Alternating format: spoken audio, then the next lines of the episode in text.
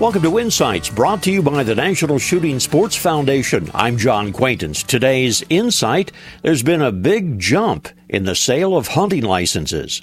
The National Shooting Sports Foundation Trade Association for the Firearms and Ammunition Industry calls the 3.6% rise in paid hunting license holders for the year 2009 one of the most encouraging signs for hunting in recent years.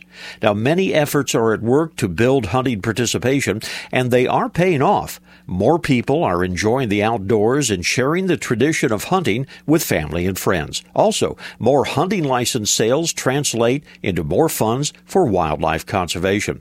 The U.S. Fish and Wildlife Service recently reported a total of 14,974,534 paid license holders for the year 2009. That is the largest figure and an increase of 526,000 over 2008.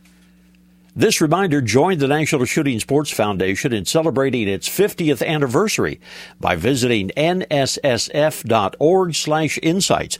Lots of information about the shooting sports and a chance to win a $500 shopping spree in NSSF's 50th anniversary sweepstakes. This is John Quaintance.